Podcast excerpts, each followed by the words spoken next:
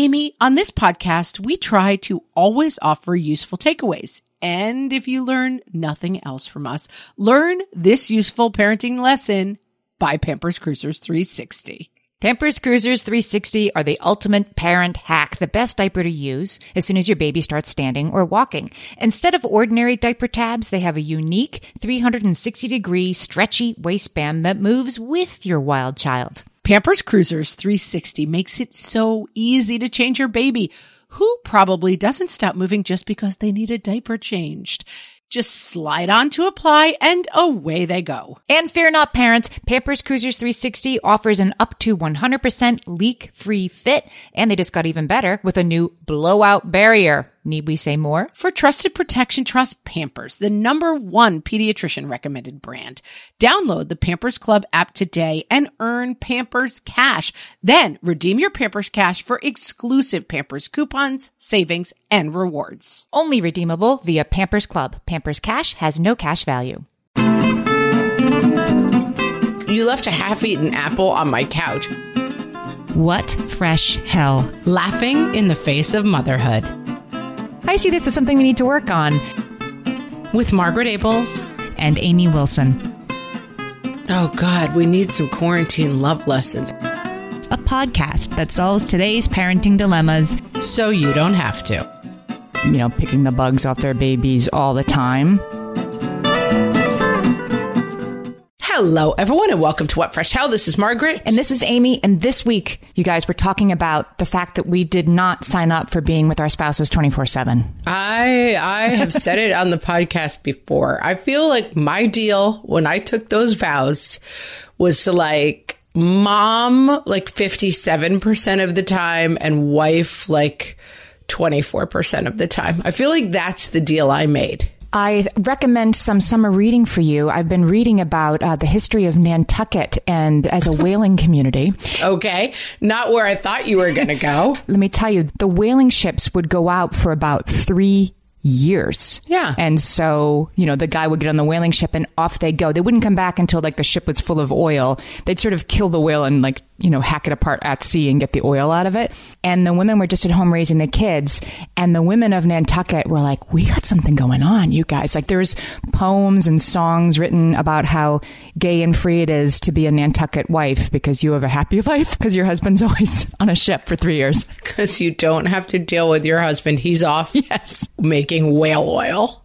Yeah. They sound like they might be onto something, those Nantucket ladies. Yeah. I feel like this is like I signed up to be a Nantucket oil wife, and now I'm like, I don't know what the opposite of that is. I'm like trapped in a room with my husband all the time. My spouse travels so much for work. That's right. He's off and away. He's a flyer. Like he flies like Tokyo. So yeah, he has like elite flyer status on like all the airlines and um, he's not using it right now. He's grounded. Yeah. He's grounded. And you know, it's Jessica Grose in the New York Times. She's, you know, runs the parenting for the New York Times and she wrote an article that I'm going to put up on our show page at whatfreshhellpodcast.com or you can tap it while you're listening. She thinks the problem is that we're missing the partner we see 24 7, which is a gracious way to put it, I think. I'm not sure. Wait, I don't get it. We're missing the partner we see 24 7. that you are not actually connecting with them. She says, in our 15 years as a couple, she's speaking about her own marriage, we have never spent so much time in the same space as we have the last four months, but we have a hard time actually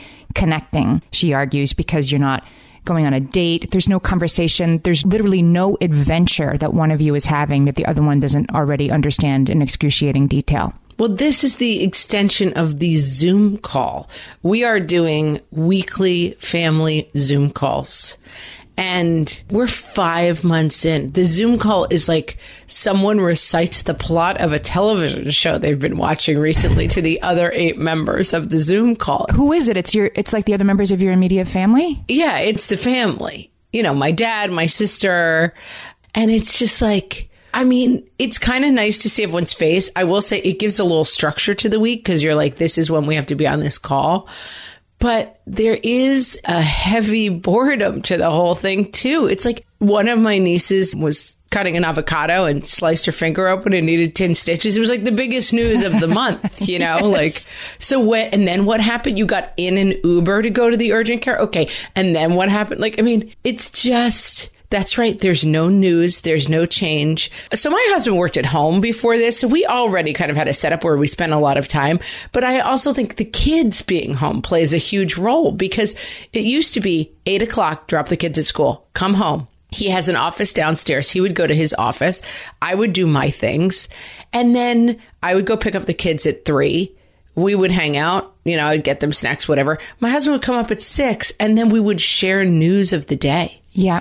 I was just thinking about, I think you talked about them and I heard someone else on a podcast, like the cards. It's like discussion cards that you get at dinner. I just heard someone talking about them. Yeah, table topics. I've talked about those. Yeah. I was like, ah, we basically need that because what do we do all day? You know, we like to do like favorite, best and worst parts of the day at dinner. It's like, who cares? I was with you oh all day. I know that you didn't like it when you lost at Scrabble. And I know that you, oh, I'm so bored of everyone's faces. I have some science from the animal world for you that kind of explains why this is so hard right now.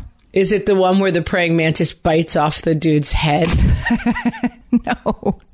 Have you done that this week? Because I have. Yes. Only yes. figuratively, but literally cannot be far behind. Yes. Okay. So you know the saying, absence makes the heart grow fonder. I do. I'm not familiar with it in practice, but yes. Oh, so I looked this up. It was a Roman poet named Sextus Propertius said this first in 20 BC. So this is some old wisdom. Wow, you're going way back. Yes. This is a deep cut. It came from him. He said, always toward absent lovers, love's tide stronger flows. So he was the first person to say it. Sextus, you were really onto something there. Good job. Yeah. And it's certainly true. Like when my spouse goes on a work trip for a week and comes back, like as you said, news of the outside world. And I have news of the outside world too. There's things to catch up on. So this group of scientists wanted to study like why is that? Why does absence make the heart grow fonder? And is it also true for the animal kingdom? I mean this is one of the many studies that we cite that i'm like really? Did this need to be studied? I think we pretty much get it but go ahead. We pretty much know. Okay so baboon moms okay. when their babies are little are nursing their babies all the time. They're you know picking the bugs off their babies all the time. And they do not groom other adult baboons, as they usually do. But when you have a baby, you are all about the baby all the time. So these adult baboons are totally focused on their babies. But once they're weaning, they go back to the other adult baboons and like groom them extra to sort of make up for lost time. okay. What am I supposed to be taking away from this information, Amy? I'm confused. It's that after you spend time apart, you come back together and you are interested in investing more time, more energy, more effort into your romance, into your relationship because of the time apart. Like there's a biological imperative to rebuild that relationship. And so you work harder at it. And so you're really happy to see each other. And so you go out to dinner and you have a great date night and you catch up and it just feels so nice. But you're doing that work for a reason. You're doing that work to rebuild the relationship. But the absence has to occur in order for that yearning to rebuild to occur in you biologically. Yeah, I mean, I'm definitely sticking with my point that we didn't need a study to figure that out. I mean, go, you go, baboons, but yes. I like it. I think it explains that's why absence makes the heart grow fonder. Not because I like you better when you're gone, but because when you come back, I experience this yearning to reconnect with you. Yeah. That's why. Yeah, I mean, I constantly have that. My husband travels nothing like yours, but occasionally. And like, I definitely on day two of him being away, I'm like, oh, he's the best. Why am I so mean to him? I love that guy. You know, like I do feel that thing of like just getting out of each other's faces makes you really reflect on how great the other person is. It's just so natural. Mm-hmm. And I mean, the kids are exactly the same. Like when my kids are at school, I love picking my kids up from school. Like I love seeing their faces again. Yeah. I love hearing how their day went. And then I'm annoyed with them an hour later, but like I really miss the experience of reuniting with people. I definitely do. We have a uh, guest coming up in part two. Damona Hoffman is a dating coach and a TV personality. She's going to give us some quarantine love lessons, which I feel like we need. So I just wanted to say that's coming up. Oh God, we need some quarantine love lessons. I'm having a loveless quarantine towards all human beings. Can I give you another a complicating factor for this moment? Sure. Would you say, Margaret, that the circumstances that we're living in are making you more reactive, a little bit more trigger happy than you might be in the usual world? Yes, I would, Amy. I would say that's correct. Yes, of course, right? 100%. So like, it's kind of like absence makes the heart grow fonder. This is also, this is part two of the obvious, but like really understanding like, oh, that makes sense. That's why it would happen. So psychologists, well, there's a bunch of them. I'll put them on the website, but they created this idea called relational turbulence theory, which is just a complicated way of saying that when you're in a turbulent transition in your relationship, which could be a lot of things, but let's say we're all having the same turbulence right now, it creates conditions that are ripe for turbulence in your relationship. Yes. It can create more opportunities for missteps and discontinuity, they say, until we can establish new patterns of relating that are responsive to the new conditions that we're in. Yes, exactly. But also, the thing that I keep saying, this is my observation of coronavirus time. I feel like everyone I know has burned through all of their reserves of like politeness and socially correct interactions. Yeah. And that has all burned away. And now we are just down to everyone's like base operating system. Yeah. And people's base operating systems tend to be fairly negative. My base operating system tends to be, respect my authority. I can get my way by yelling and telling everyone else what they're doing wrong. My husband's base operating system tends to be, I am a turtle in my shell. Nothing affects me. Put up my hood. Uh, yeah, I am like in the carapace, like no one will bother me while I'm in here. And that's not great. Like one of my kids' operating system is like, I will, whenever I am criticized and or asked to do anything, say everyone hates me and storm out of the room. Like not great. And so I just noticed that in everybody, like the people in my life who are anxious and, you know, over talkers are insanely over talking. Like you can have conversations with people where you don't say a word for 25 minutes straight. The people in my life who are controlling are like, you know what you should do? Like everybody has just been every normalcy and what do you call that? Like social grace Yeah. has been boiled away. Boiled away, right? And now it's just like, I am control freak, controlling everything. And I'm like, that's what I think is really hard. My husband and I are both our worst versions of ourselves. And what contributes to like even more turbulence, this was part of this relational turbulence theory study, was that you globalize, right? You have one volatile communication with your partner, one bout of intense emotion, and you globalize it and you say, that's how it is. That's how he is. He's carapace man. And I, and he's like, and you're yell all the time person. And you globalize the turbulent moments and they feel inescapable or, you know, surmountable only with great difficulty. And I have to decide what's for dinner now. So I'm just going to put that on the shelf again. Well, and also we say this all the time.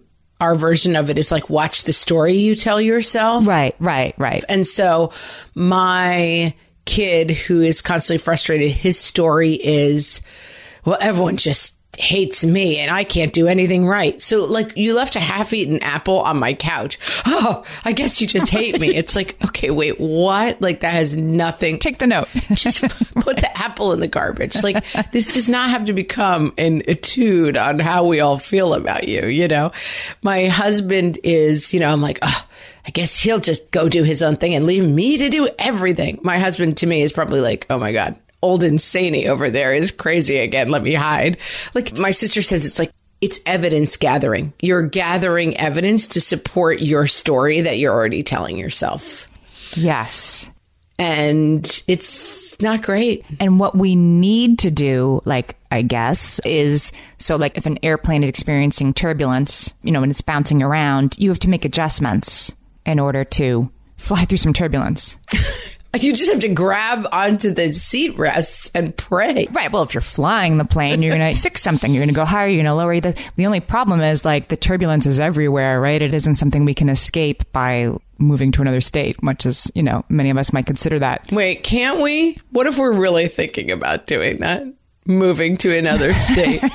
you can, but it might, the turbulence might go with you. This isn't temporary. This has been going on for uh, six months and it's going to be a little while longer, is what I'm saying. I used to have this feeling, my mom talked about it all the time of like, I had you know, three and four years, as I've said. So like, I'm talking, I've got like a three year old, a two year old, and one in diapers.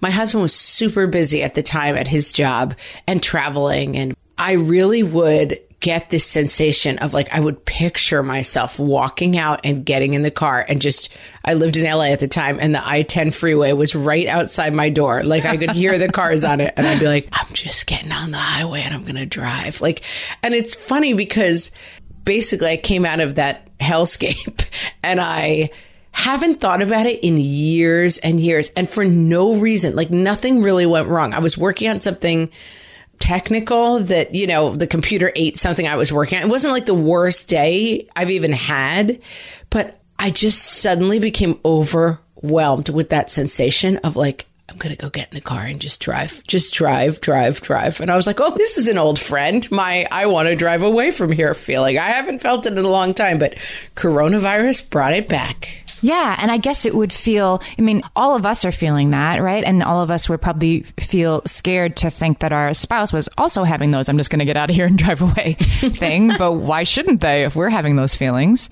at times? But you don't have to globalize. But it, anyway, it's a lot. It's a lot. All right, we're going to take this to the relationship coach, Damona Hoffman. She's going to tell us how to make this work when we get back. Margaret, exciting news. I am about to have a new baby nephew.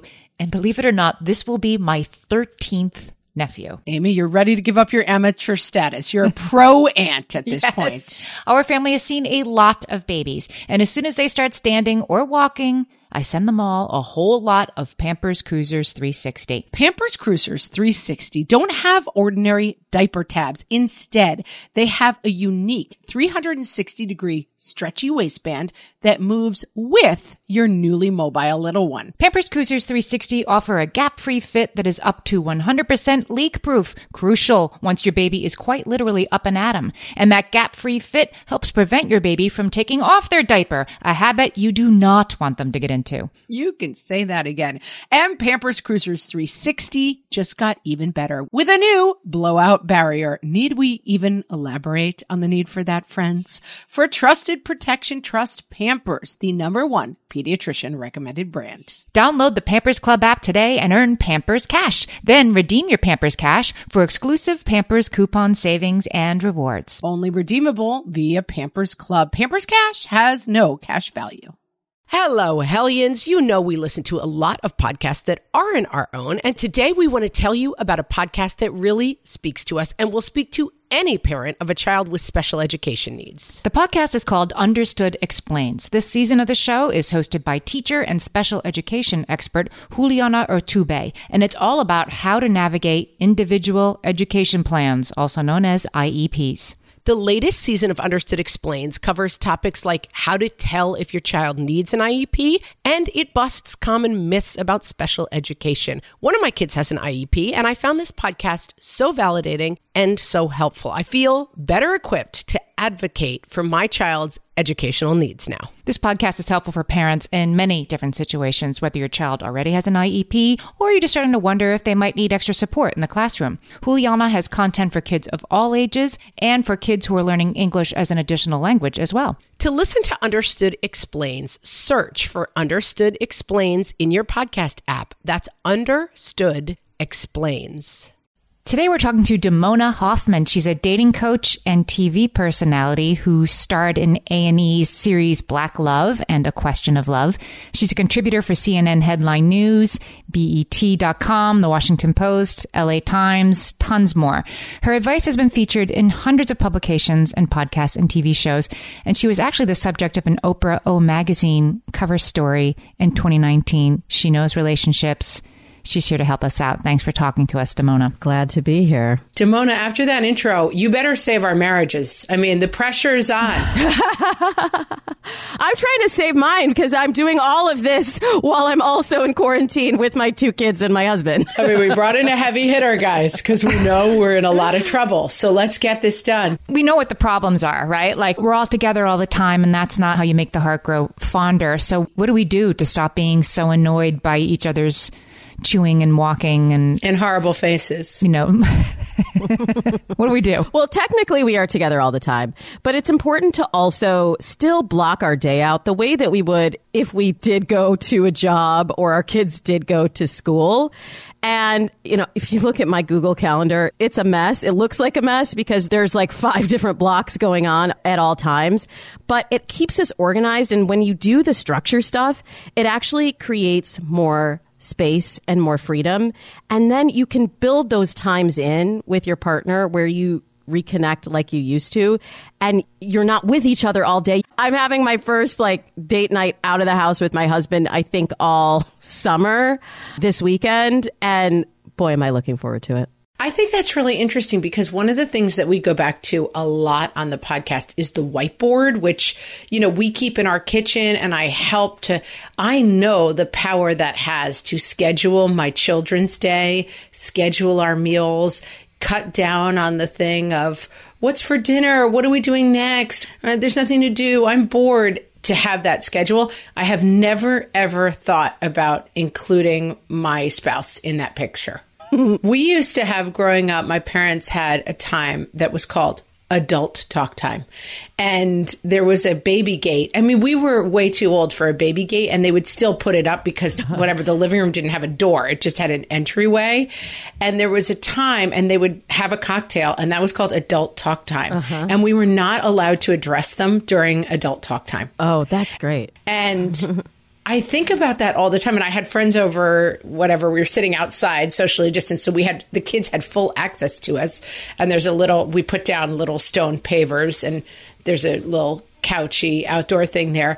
And the kids kept coming up and I kept saying to them, it is adult talk time. You are not allowed to talk to us. Mm-hmm. But I feel like I need to put adult talk time, like maybe once every three days on the whiteboard. That would be a great way if it's not happening. And that actually reminds me of two different things that could be game changers as well for keeping the relationship fresh.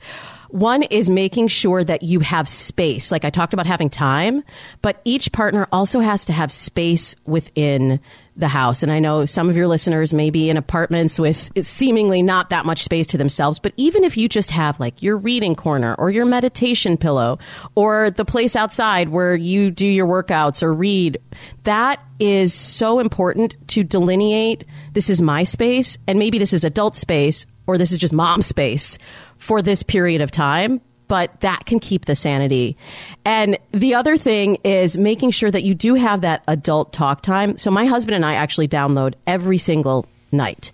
Maybe it's a little too much, but every single night we talk about the day. How did it go for you? And then we actually plan together for the next day and figure out what didn't work so well today and what can we do better tomorrow or how can I support you better tomorrow? Because it's when those little conflicts get stuffed down and brushed under the table and not dealt with that they become bigger problems and they become really big irritations and then they become issues. How do you do that though? How do you address that? Like, can you please flush the toilet? Can you please, you know, load the dishwasher instead of leaving the dishes in the sink? I feel like we've covered that. And if I bring it up, there's an immediate six months in, there's a bristling that it occurs. And there's an immediate like, well, you never put your shoes away. Like, and good point. Like, there's certainly good points on each side. We are crystal clear on the other's small, you know, ways we're falling down in the job. So how do you, what structure do you put around that conversation to keep it productive?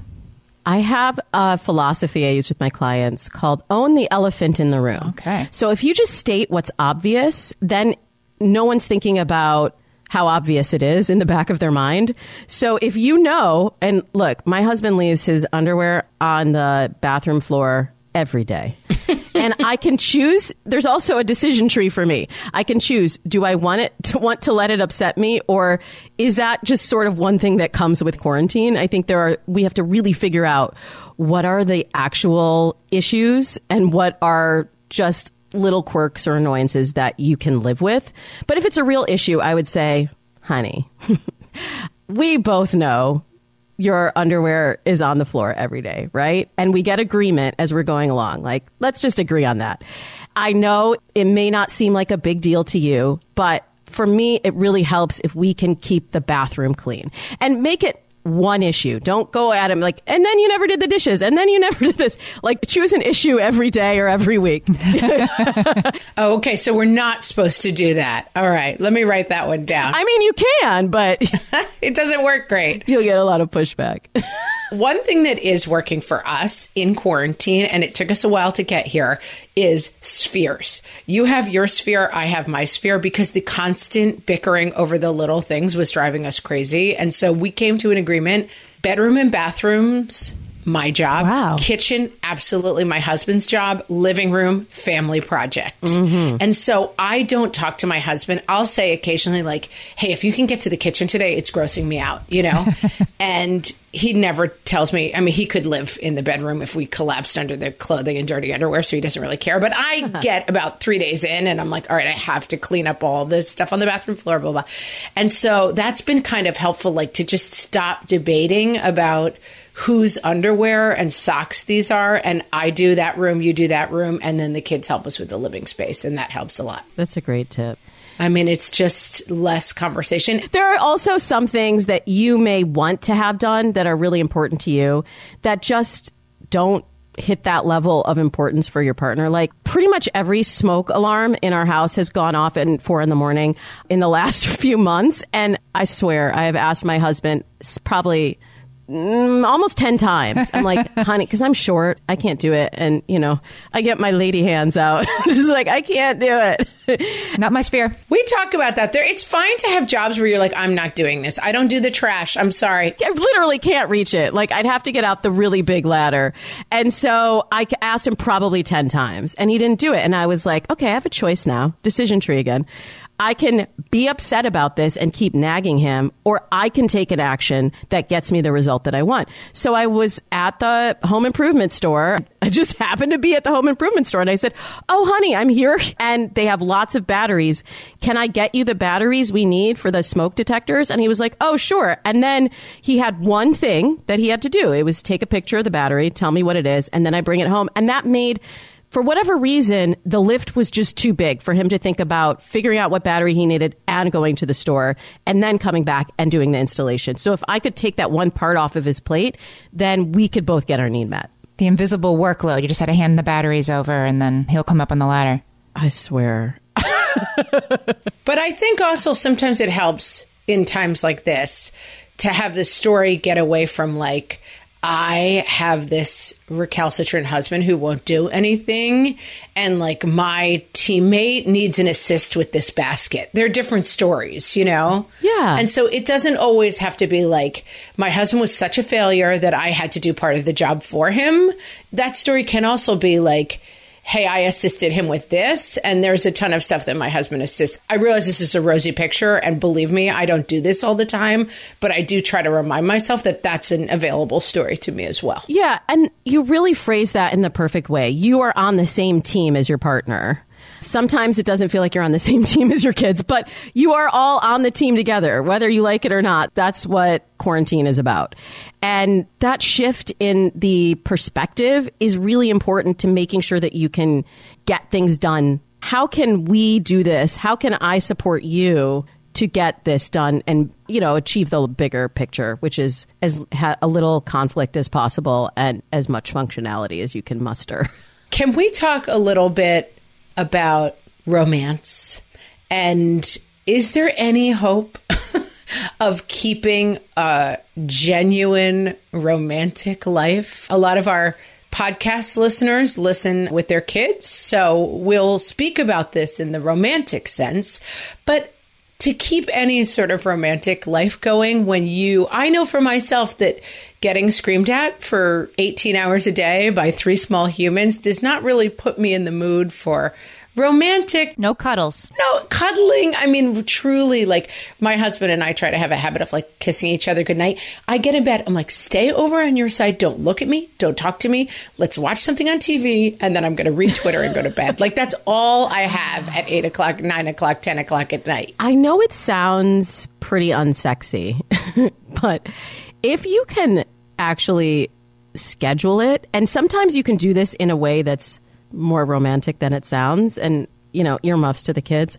But if you can say, like, in the morning in a very sexy way, like, ooh, you know, I like that. Like, I'm not a beard person, I'm not a five o'clock shadow person, but I'll like touch my husband's face and be like, if you could just shave today, that would be awesome. And then the whole rest of the day, he's because he knows if he shaves, that exponentially increases his chances. But he knows like it's like that's sort of code for us that if he shaves, things are going to go down that evening. I've also heard of people like literally scheduling it out, like Saturday night is the night. And it sounds unsexy, but then if you have, it's building the anticipation. And, you know, I also work with a lot of singles and maybe have some single moms listening. When we're dating, we try to build anticipation for the next time you're going to see one another and let that curiosity drive you to the next date and the next time that you see each other. And when you're, first of all, when you're in a partnership for a long time, some of that magic dissipates. And then when you're with each other all day, every day, a lot of that magic dissipates. all of that magic dissipates Right. So just knowing that you have something to look forward to together. I mean, I scheduled this date night that I'm having with my husband. I literally scheduled it in mid July because I was like, we need to get out of the house. And I also know my husband is having. He's having anxieties about even leaving the house, but you know, it's outdoors and everything. And I knew he needed that much mental space to get less anxious about it. And then for us to both get excited about anticipating this time that we have together. Oh, i think that's a good suggestion Can we talk about what you call some of the sort of silent relationship killers that could potentially rear their heads right now even more than usual? We all have crutches. Mine is a glass of Chardonnay. Maybe that sounds bougie or basic. No, sounds relatable to me. But I know if I've had a stressful day, the first thing I do when I walk in the door is I go to my wine fridge and I pop open Chardonnay. And ultimately, in the moment, that feels, I need a release and that feels better. But later on in the night, that might make me more irritable. That might make me less patient with my children. That might make me sleepier and less open for adult time with my husband. And so you're going to just do your best when you are at your clearest and most healthy problem. So it's really just about being conscious of what you are doing for your own body to be able to show up for yourself and your partner in the best way.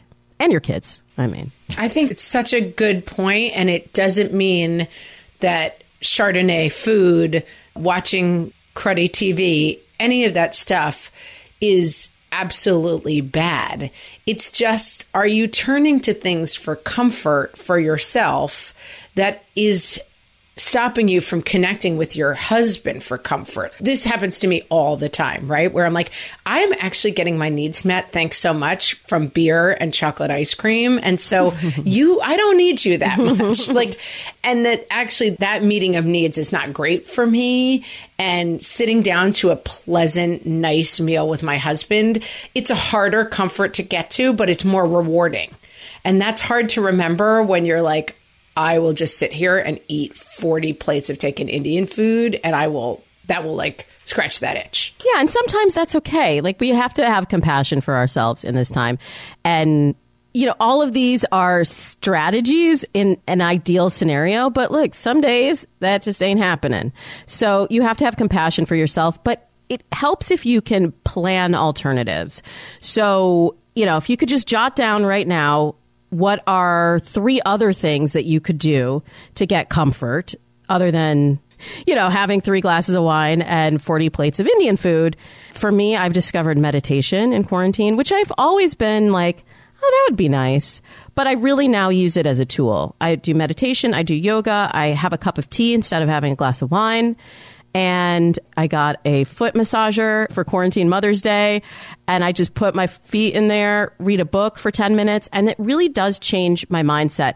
But if you don't have a plan, you're going to go back to whatever's easy. And like you said, it is a little bit more work to sit down, plan a dinner, and then join your husband for dinner. It's easier to reach for the glass of wine, but there might be something that's better for you. And if you pre plan it, it's easier to achieve. But it occurs to me like the meditation, the foot massage, the reading a book, all of those are comfort strategies that don't involve your partner, right? There are nights that my spouse will just like go to bed early. Sometimes won't even say he's doing it, just like disappears and he's hiding under the covers watching some show that involves usually like drug runners, you know, and there's, um, there's lots of subtitles because half of it's in Spanish. That's what he likes to watch. It's not my thing, right? So it's his comfort strategy. No judgment, but yeah. Right. And I, it's fine. Like I wouldn't want to watch it anyway. But how do you, it seems to me like your partner, whatever your comfort strategies are, can take it personally if they see, they can perceive you as like, God, she's taking yoga classes seven days a week. She must really hate my face instead of how nice that they're doing what they need for themselves. How do you not take it personally? I guess I'm saying when your partner has comfort strategies that very clearly don't involve you. Well, I mean, those are the strategies for me. And I feel like self care is really important and the first thing that most people eliminate when they are crunched for time or stressed out. When now I have a partner who is very affectionate and like I don't have to worry about that as much, but sometimes like I know for him his comfort strategy is doing a crossword puzzle, which is equally strange to me as the drug running TV shows. but I know if I see him, it's almost code. Like if I see him doing a crossword puzzle, I know he needs a little bit of space and that he is decompressing in his way. So it's a little bit about communicating what you need in the relationship and making sure that they know, like, if I'm doing the foot massage, it just means that I need a little bit of space but then suggesting, can we cuddle tonight? Can we watch the show together? And sometimes what you need with your partner, like I've started to look forward to Netflix sometimes without the chill, like just sitting with my partner and having that time that we can connect and hold hands while we watch something stupid on TV. That's valuable time for me. It's not wasted time. But if I feel like well, you're doing a lot of crossword puzzles lately, and I'm not really having time to connect with you. I will say, without judgment about the crossword puzzles, it would be really great if we could find a time to do X. And I find, I keep coming back to this idea of specificity and finding that one thing. What's, figure out what is the one problem and what is one's possible solution. My tendency, I'll try to, I'll tend to like get into a manic list of everything that's wrong. And that is not helpful in solving the problem. And especially for a lot of male brains, if you could just give him one thing, that's something that he can do to meet your needs. Because ultimately, that's what your partner should want. They should want to meet your needs. They should want for you to be happy, but they also want to be happy themselves. I think, but I think this can also be a time of like, hey, let's try to take the best care of each other we can and get through this together and not necessarily layer on like, let's try to maximize each other's happiness. Like it's for better or for worse and for you know, putting your head down and getting through it too. Yeah, I think we're in battle right now. I still, and I live in California. Yeah. So it's still pretty intense over here. And I do look at it like now we're playing the long game. I had a lot of strategies that I would tell people at the beginning of like, make sure you do your date night every week and make sure that your kids are helping out and taking some of the load off of you. And like, my daughter was doing the dishes and now she does the dishes maybe twice a week. Like she's not doing it every day. And again, we have a choice. We can be angry about it or we can inspire people to do the best that they can right now and do the best that we possibly can and then let the rest of the things fall where they may and hopefully get resolved when we come out of this. That's it. Damona, tell us about you and your podcast and all the places we can find you. Yeah, so Dates and Mates is my podcast. We're going on season eight, if you can believe that. Wow. Ooh, congratulations. Thank you. It's modern love made simple. You know, I say it's not your mama's love advice. so it's kind of like the conversation we've been having here. Like it's real and it's raw and it's fun. And we address what's really happening in romantic relationships today. And that's on every major podcast platform and also at datesandmates.com. And I have a cute little seven day relationship boot camp. If anyone is up for a challenge, that's also at datesandmates.com. I like the sound of that. Awesome. Well, Mona, it's so great to have you on. Thanks for helping us through, and we will send our listeners your way to check you out at Dates and Mates. Oh, I loved it. Thank you. Margaret, I've been at the research again, looking into metabolic health and more importantly, metabolic flexibility, which turns out is the key to improved energy levels, better sleep, better fitness, all the things. And I found out about all this because we got a chance to try Lumen, the first handheld device that helps you manage your metabolic health. Lumen works when you breathe into it. If you do that first thing in the morning or after a workout, Lumen measures your metabolism by measuring the amount of carbon dioxide in your breath. It's science, people. That lets you see exactly what's going on in your body in real time. Then you use Lumen's app to get tailored guidance to improve your sleep, your nutrition, even stress management. If you're interested in figuring out the effects of different sorts of foods on your body, Lumen is a really cool way to see what's actually happening as your body burns different fuel sources. If you want to take the next step in improving your health, go to lumen.me and use fresh to get $100 off your lumen. That is L U M E N dot M E. Lumen.me and use the code FRESH at checkout for $100 off. Thank you, Lumen, for sponsoring this episode. More and more, you hear about the importance of electrolytes as part of staying hydrated because you need the sodium and the potassium, not just the water. And whether you're looking to hydrate during a workout, while traveling, or at the end of a long night, Sports Research Hydrate Electrolytes have got you covered with over 65 trace minerals, 7 essential vitamins, and coconut water powder. Crisp and refreshing and without any sugar, this is hydration powered by Sports Research. They're little packets you can just grab and take with you to mix into your water bottle on the go. My favorite flavor so far, Amy, gotta be the cherry pomegranate. Interesting. My high schooler likes the lemon lime, and she keeps a few handy in her backpack for days that she has practice after school. These electrolytes have the sodium and the potassium that you need to go with it in the optimal ratio for daily hydration. Visit sportsresearch.com and use code WhatFresh at checkout for 50% off your purchase of Hydrate. That's Sports Research, S P O R T S R E S E A R C H, sportsresearch.com, and use code WhatFresh for 50% off your Hydrate electrolytes order.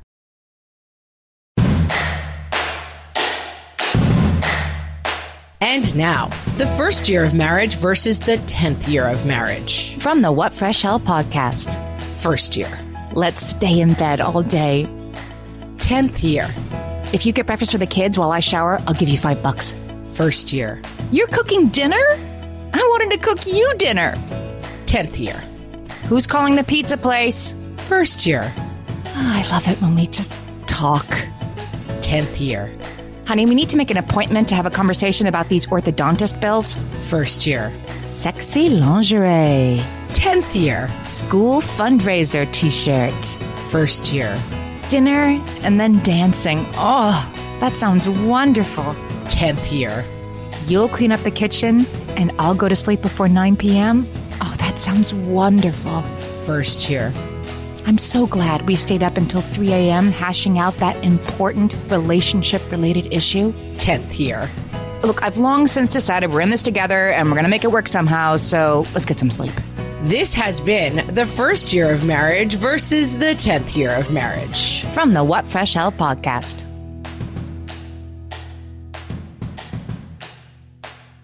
Okay, we're back. You know what I liked about that? Tell me. The owning the elephant in the room. I think after all this time with my spouse and certainly all this time living together 24 7 during quarantine, like we're not like fooling each other. So the idea about just openly engaging with, I see this as something we need to work on is less scary than it seems. Yeah, and I think that we keep coming back to the thing on the podcast over and over again that like there are certain things that you can hack, you know, like try this at bedtime, try this for potty training. There are like hacks here and there. But fundamentally, what we're always talking about is kind of big picture stuff like set a good example for your kids, be the person you want them to grow up to be. And I think in marriage, like communicate with love to solve problems is not that fun or sexy as advice, but it's kind of where it's got to be. Like, what is not going right here for me? Constantly fighting about like whose juice box this is, whose underwear these are.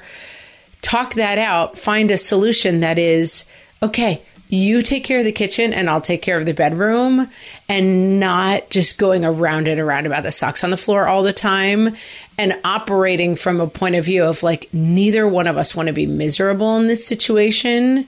And so, listen, if you're married to someone who is a jerk and who doesn't have your best interest at heart and is basically like lazy and thoughtless, there's not a lot of advice we're going to give you that's going to help you. No, this moment is very hard. And this moment shines a light on those kind of situations for sure. And that's extremely difficult and not and there are no simple solutions to that. No, but I think if you're starting from a point of view of like you are lucky enough to be in a partnership where both people kind of want to be in it, basically have the other person's best interests at heart, want a happy home, then you're in a part where you can say, like, okay, let's name the problems and try to figure out solutions to them.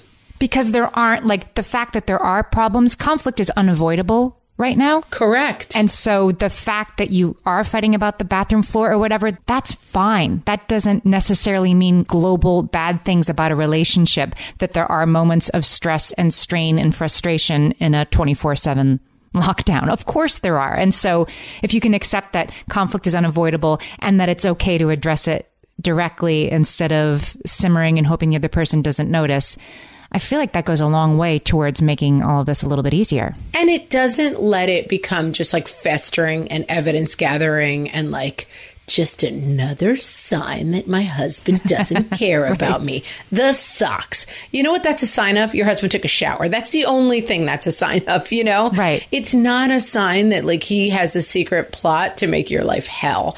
And I say this as somebody who really has a problem with this. And, you know, my kids are getting into the tweeny phase and it almost makes me laugh like just the whole dynamic that is could you throw that apple core away? Obviously, you hate me. It's comical to see it in them, but I do it myself, which is like, mm. if you really loved me, you would know that when I ask you to pick up the socks, you would do it, you know? And that's just not a good test. It's not a good place to get into the enemy right now is the situation that we are in, not the person that you're doing it with. Like you have, a, there is a dragon you're both battling, and it's not the spouse isn't the dragon.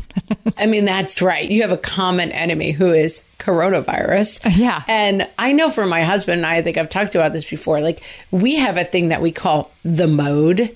And we often fall into the mode. You know, we've been married, whatever, I don't know, 12 years, something like that. And we, of course, have a place that we get into where he turtle shells and I get angrier and angrier. And I feel more and more resentful and less and less taken care of. And then he gets turtlier and turtlier. And after many, like four o'clock in the morning, early marriage conversations, we have identified this as the central problem of our relationship.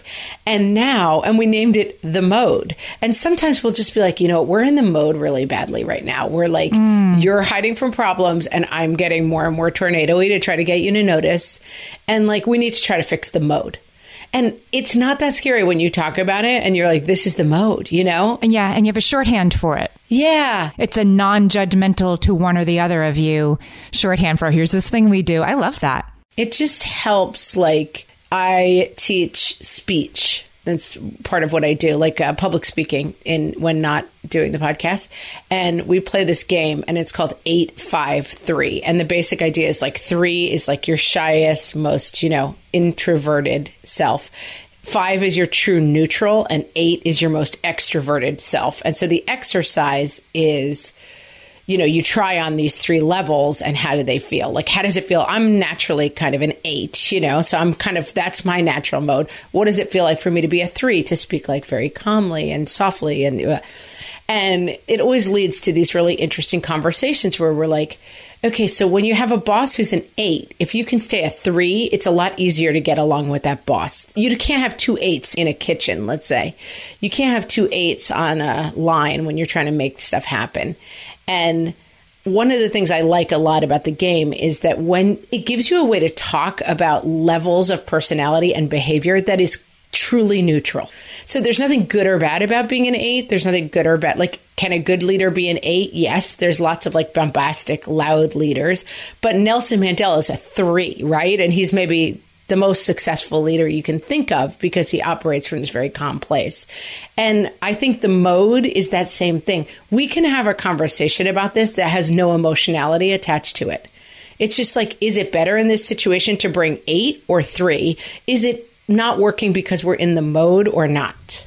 There's another thing you can neutralize and make neutral. I realized while we were talking to Damona, which is the, the needing time apart. You know, my spouse wearing headphones or me wearing headphones, as I do sometimes, is not a, I hate you. It isn't a message to the other person. It's just that person needing space. And Dr. Lisa Damour was talking about in an article she wrote recently, which I'll put in the show notes about we can neutralize our time apart in the same house right now. She says it's not about, I can't stand you guys, go away. It's about needing time apart and we can neutralize it. And the suggestion she gives is a yo yo dinner. Have you heard of these? No. Yo yo dinner just means you're on your own dinner and you just make it Tuesday night or whatever. Tuesday is yo-yo dinner. It's cereal. It's this. Now, if you're listening to this right now and you've got a three-year-old and a one-year-old, yes, you're still slinging the chicken nuggets and frozen broccoli for the two little ones. But for the two grown-ups, it's yo-yo dinner. I don't care what you have. I will have a thing of soup or maybe I won't have dinner at all. Or to do that is actually a constructive, productive way to get through this time together rather than insisting that like in our family, we're realizing like the all five people sitting down to dinner every night. I have two teenage boys and my husband also eats a ton. It's a lot of food. It's a lot of work. It's a lot of dishes. Nobody wants to do them. It's getting old. So if you have yo-yo dinner and my kid makes himself a frozen lasagna once a week, guess what? Like everybody's a little happier that night. There's no obligation to have this big group undertaking. I think the best thing I have realized in my old deluxe life. And this is something that plagued me as a younger person. And I feel like I have really gotten perspective on it is what if this situation doesn't involve me at all? Like, ah. I have a tendency to look at situations and tell the story it's always about myself. This is something we've said on the podcast before that like children always define things as being about themselves, right? So if mom or dad are fighting, it's because the child did something wrong. Natural inclination in children to see themselves as the center of any story. And that's why like when scary things happen, it's very scary for children. I found that like I came to this so late, the thing of like, what if my husband being very buried in his work and literally not hearing my voice as I was speaking to him is not a personal affront and insult to me, but is rather a sign that he is very deeply invested in something he is working on. You know, what if the way that these other people in my life go about their business. What if I'm not in that story at all? I just observe it because I don't say they're clearly doing this to show me that I don't really belong in their group. Right. I am beneath their respect and attention. Right. Yeah, maybe they're just doing something that doesn't involve me at all. I feel like you very rarely go wrong by taking yourself out of the story. You're probably not being, and even if those people don't like you, what is that your business? You don't even care about that, you know? And I think especially in this time of quarantine, my oldest child, you know, he's we're very much on his nerves. He's almost 12 years old and he's very tired of our faces. We are very annoying to him. you are very annoying. That's the problem. And he often comes in. We sit in our kitchen around like a countertop thing for dinner. And then in the other room, there's a dining room. But of course, it's like the arts and craft table. It becomes, you know, there's a puzzle on it right now. He not often, but like I would say a couple times a month, he's like, I'm eating by myself tonight. And he takes his plate and he goes sits in the dining room by himself. And my instinct was, you will not insult me by not having dinner at my table when I have gone out of my way again. And then my husband, who's smart about these things, was like, let him eat by himself. And my husband didn't say this, but like, what if that's not about me? What if he needs a little quiet time away from the rest of our annoying faces and voices? I should let him have that space and place. And I should let my husband have his own spaces and places and do his own thing. And God knows my husband should let me have my own spaces and places. The thing about the yo yo dinners is that, like, in the great before times, we didn't have to talk about this or plan this. Like, yo yo dinners were every Monday, Wednesday, and Thursday in my house when my daughter didn't get home from ballet until 7:15. You see what I'm saying? Like Yeah. that stuff happened naturally. My husband was out of town for a week. We had yo-yo a lot. Now we have it never, and it's okay to have it sometimes and Unfortunately, yeah, it's like, let me put on my headphones and watch this Colombian drug cartel series that I know you hate, you know, on the same couch as you. Like, that's just where we are right now. And so we have to create spaces for each other. Not all of us have a, a studio above the garage, right? We have to create spaces for each other that are sometimes very much in our own heads. And we have to have one and we have to not take it personally when our spouse has a couple of their own. And I have found for my husband and I, this is manifesting in like, stop asking me how I am. You know, like, stop asking me how my day was. Because you know. We don't need to go through the motions of that anymore. You've been here, you've seen. And I get, of course, like totally passive aggressive. And I'm like, pretty much the same as every day. You know, we don't need to be always talking about how our day was. It's fine to just go into like, what is that mode I'm thinking of? It's like, you know, when in science fiction movies where they send people to outer space, it's like there's a shutdown mode. You're still on, but you're at the lowest level of on. Like you haven't powered all the way down, but you're in, mm-hmm. in sleep mode, basically Slow blinking light, very slow. It's okay to for us both to be in slow blinking light mode and coexist. We do not need to always be like, "Okay, how was your day? Let's talk. Now let's sit down to a nice dinner." It's okay to just sit and like slowly shovel food into our mouths while our lights blink extremely slowly sometimes. Exactly. And we shouldn't globalize about that, right? That doesn't necessarily mean there's despair for you ever having a romantic relationship again. Like these times will change and these times demand a different way of relating to each other. Yeah. I think we solved it. I think we solved it, Amy. We got this one. Please. yeah. Just blink your light next to your spouse and keep moving forward, people. Don't look at their slow blinking light. It's not yours. It's not about you. No, their slow blinking light is annoying, of course. We're just going to kind of be in hyperspace. We're going to Mars, people. We need to shut it almost all the way down to get there. We want to thank Damona Hoffman, who is our guest for today. Check out the Dates and Mates podcast. And I think we have something exciting in the works where we might be going on her Dates and Mates podcast to answer some questions. So we'll let you know about that. That would be kind of fun. Guys, you can find us on Facebook at facebook.com forward slash what fresh hellcast. You can join the group. You can talk to other people about how annoying their spouses are. That'll be a nice change from talking about how annoying your spouse is. That's a good idea. Take it there.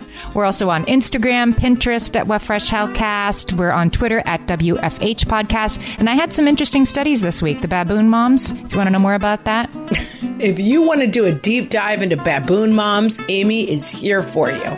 go to whatfreshhellpodcast.com. Guys, thanks for listening. Talk to you next time, guys.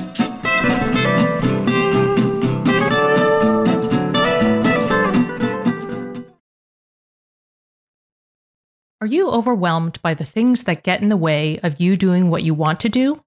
Are you looking for ways to simplify life to better align with your values? Do you want to create space in your schedule so you have room for more of the good stuff? Play, joy, relationships, gratitude, and more?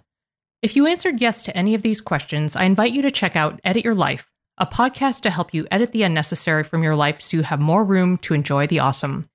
Through episodes with me, Christine Koh, and a range of super smart, compassionate, and thoughtful guests, you'll come away with big picture insights and practical ways to declutter your home, schedule, and mental space without getting bogged down by perfection.